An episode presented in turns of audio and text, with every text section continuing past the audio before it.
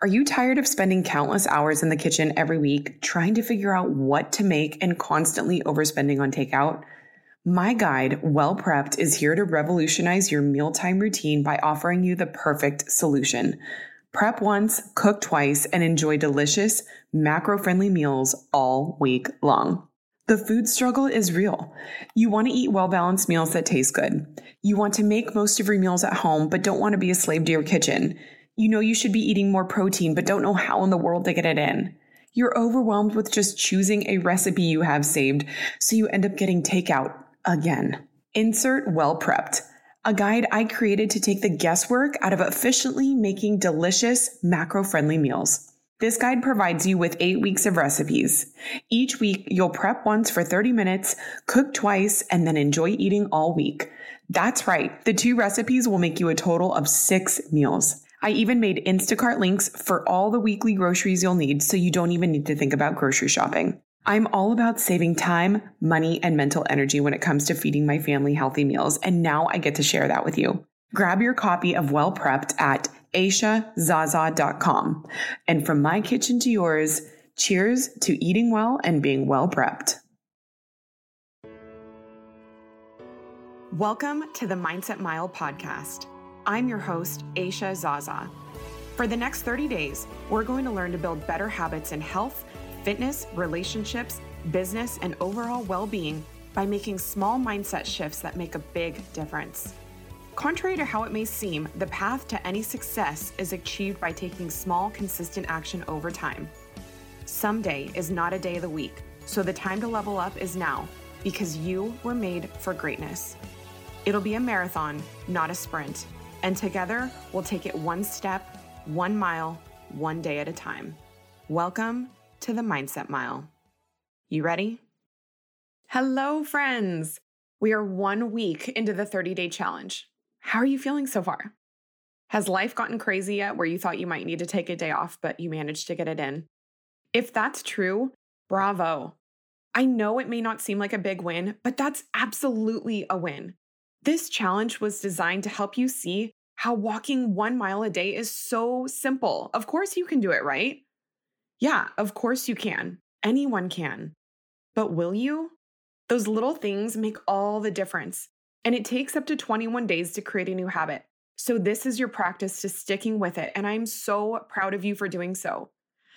That was me giving you a big hug. Okay, so I digress.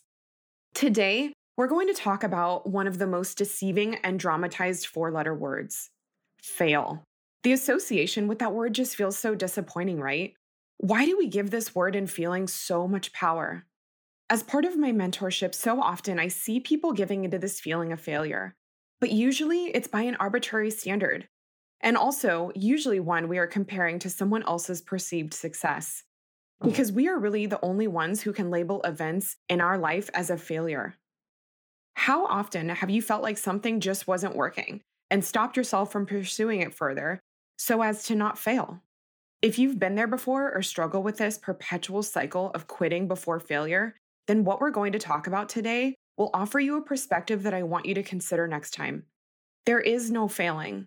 There's only learning. In fact, in anything we do, it is not a question of if we fail, it's a matter of when. The question is, will you learn from it or will you see it as an excuse to stop? I hope drawing a bigger picture of this perspective will help you realize that you don't need to live in the squalor of your past failures and that they do not determine your potential or what you're capable of. So often, we use our past as a reference point to determine our future success. But it does not serve you to look back because your past is not a blueprint of where you are going. You get a chance every single time you start something to make it different that go around. So first things first, I want to ask you to look at what you've been carrying with you and that you identify as a failure. Like really think about what makes you disappointed that you gave up on. Maybe it was a diet, a friendship, a job, a business goal, the way you've parented, a relationship, an unfinished project, your self-love, whatever it is, forgive yourself for beating yourself up over it. Right now, stop white-knuckling the past and just let it go. It does not define you, nor does staying disappointed in yourself cancel out what you did. I feel like we use disappointment and discouragement as a way of punishment, as if somehow, if we collect enough of both, they will add up to more discipline for next time. Wrong. Disappointment and discouragement do not teach lessons. They just keep you looking backward, and they are a choice. So as a quick exercise, I want you to look at the first few things that came to your mind that you've been holding on to with discouragement as if they were marbles in your hand. And with your mind's eye, I want you to envision opening your palm and letting them go. Let them drop. You're no longer a prisoner of those failures. Yes, they still exist, but no longer are you carrying them around as extra weight. What is something you learned through those experiences? I can assure that you are going to be faced with the same or similar circumstances again, and the objective will be to apply your new competence to it, not dwell on what went wrong last time or try to avoid running into those situations again. Trying to avoid not making mistakes does not protect you. It only keeps you small and minimizes failure. It does not eliminate it. So, how do we prepare to fail better next time?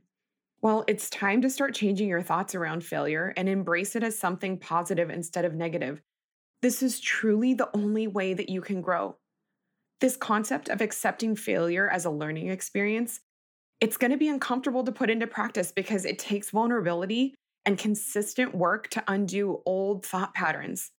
But the only way to do the work is to get into the arena and practice over and over again. It'll take being compassionate with yourself and talking to yourself more than you listen to yourself.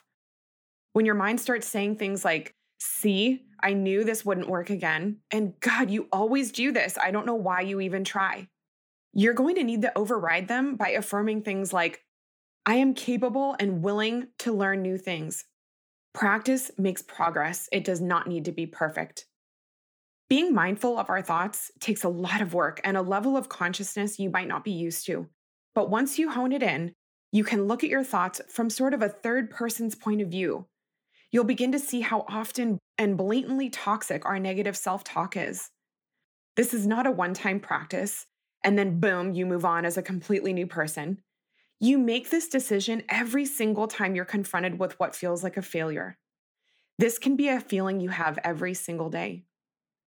Failing at something can feel isolating because usually we become embarrassed or feel a sense of shame, as if we're the only person that feels like they fail.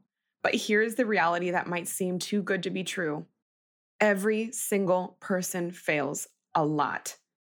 And the people you admire for whatever they're successful in, well, they're just willing to fail forward fast and often. There's a really great book I read years ago called Go for No. It's a super quick read, and the story is about a guy in sales who learns this concept of wanting his prospects and leads to tell him no, because the more he hears no makes him closer to getting a yes. Like he actually gets excited and it drives him to hear no, because that means he's closer to his next sale, even if it means hearing no 100 times in a row. How often are we discouraged when someone tells us no? Why do we make no mean that something isn't working? Does that saying when one door shuts and another opens apply to just other people? No, it applies for you too, so it's time to get knocking, my friend. This go for no concept is applicable to anything. How does it apply to something in your own life? Can you begin to not only feel at peace with, but become excited over things that you identify as a fail, knowing you're becoming better because of it, or that you're inching your way closer to your big goal or the success you desire? You're going to hit roadblocks. When you're driving, do you know what a stop sign means? It means stop and then proceed. It does not mean stop forever. So the next time you feel ashamed that you stopped something, no more dwelling and feeling like you failed. Identify what you learned, pick yourself back up, and go find the doors that open. Grit looks good on you, my friend.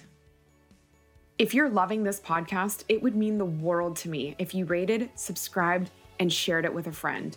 Be sure to tag me on your walks or runs at Aisha Zaza and #MindsetMile.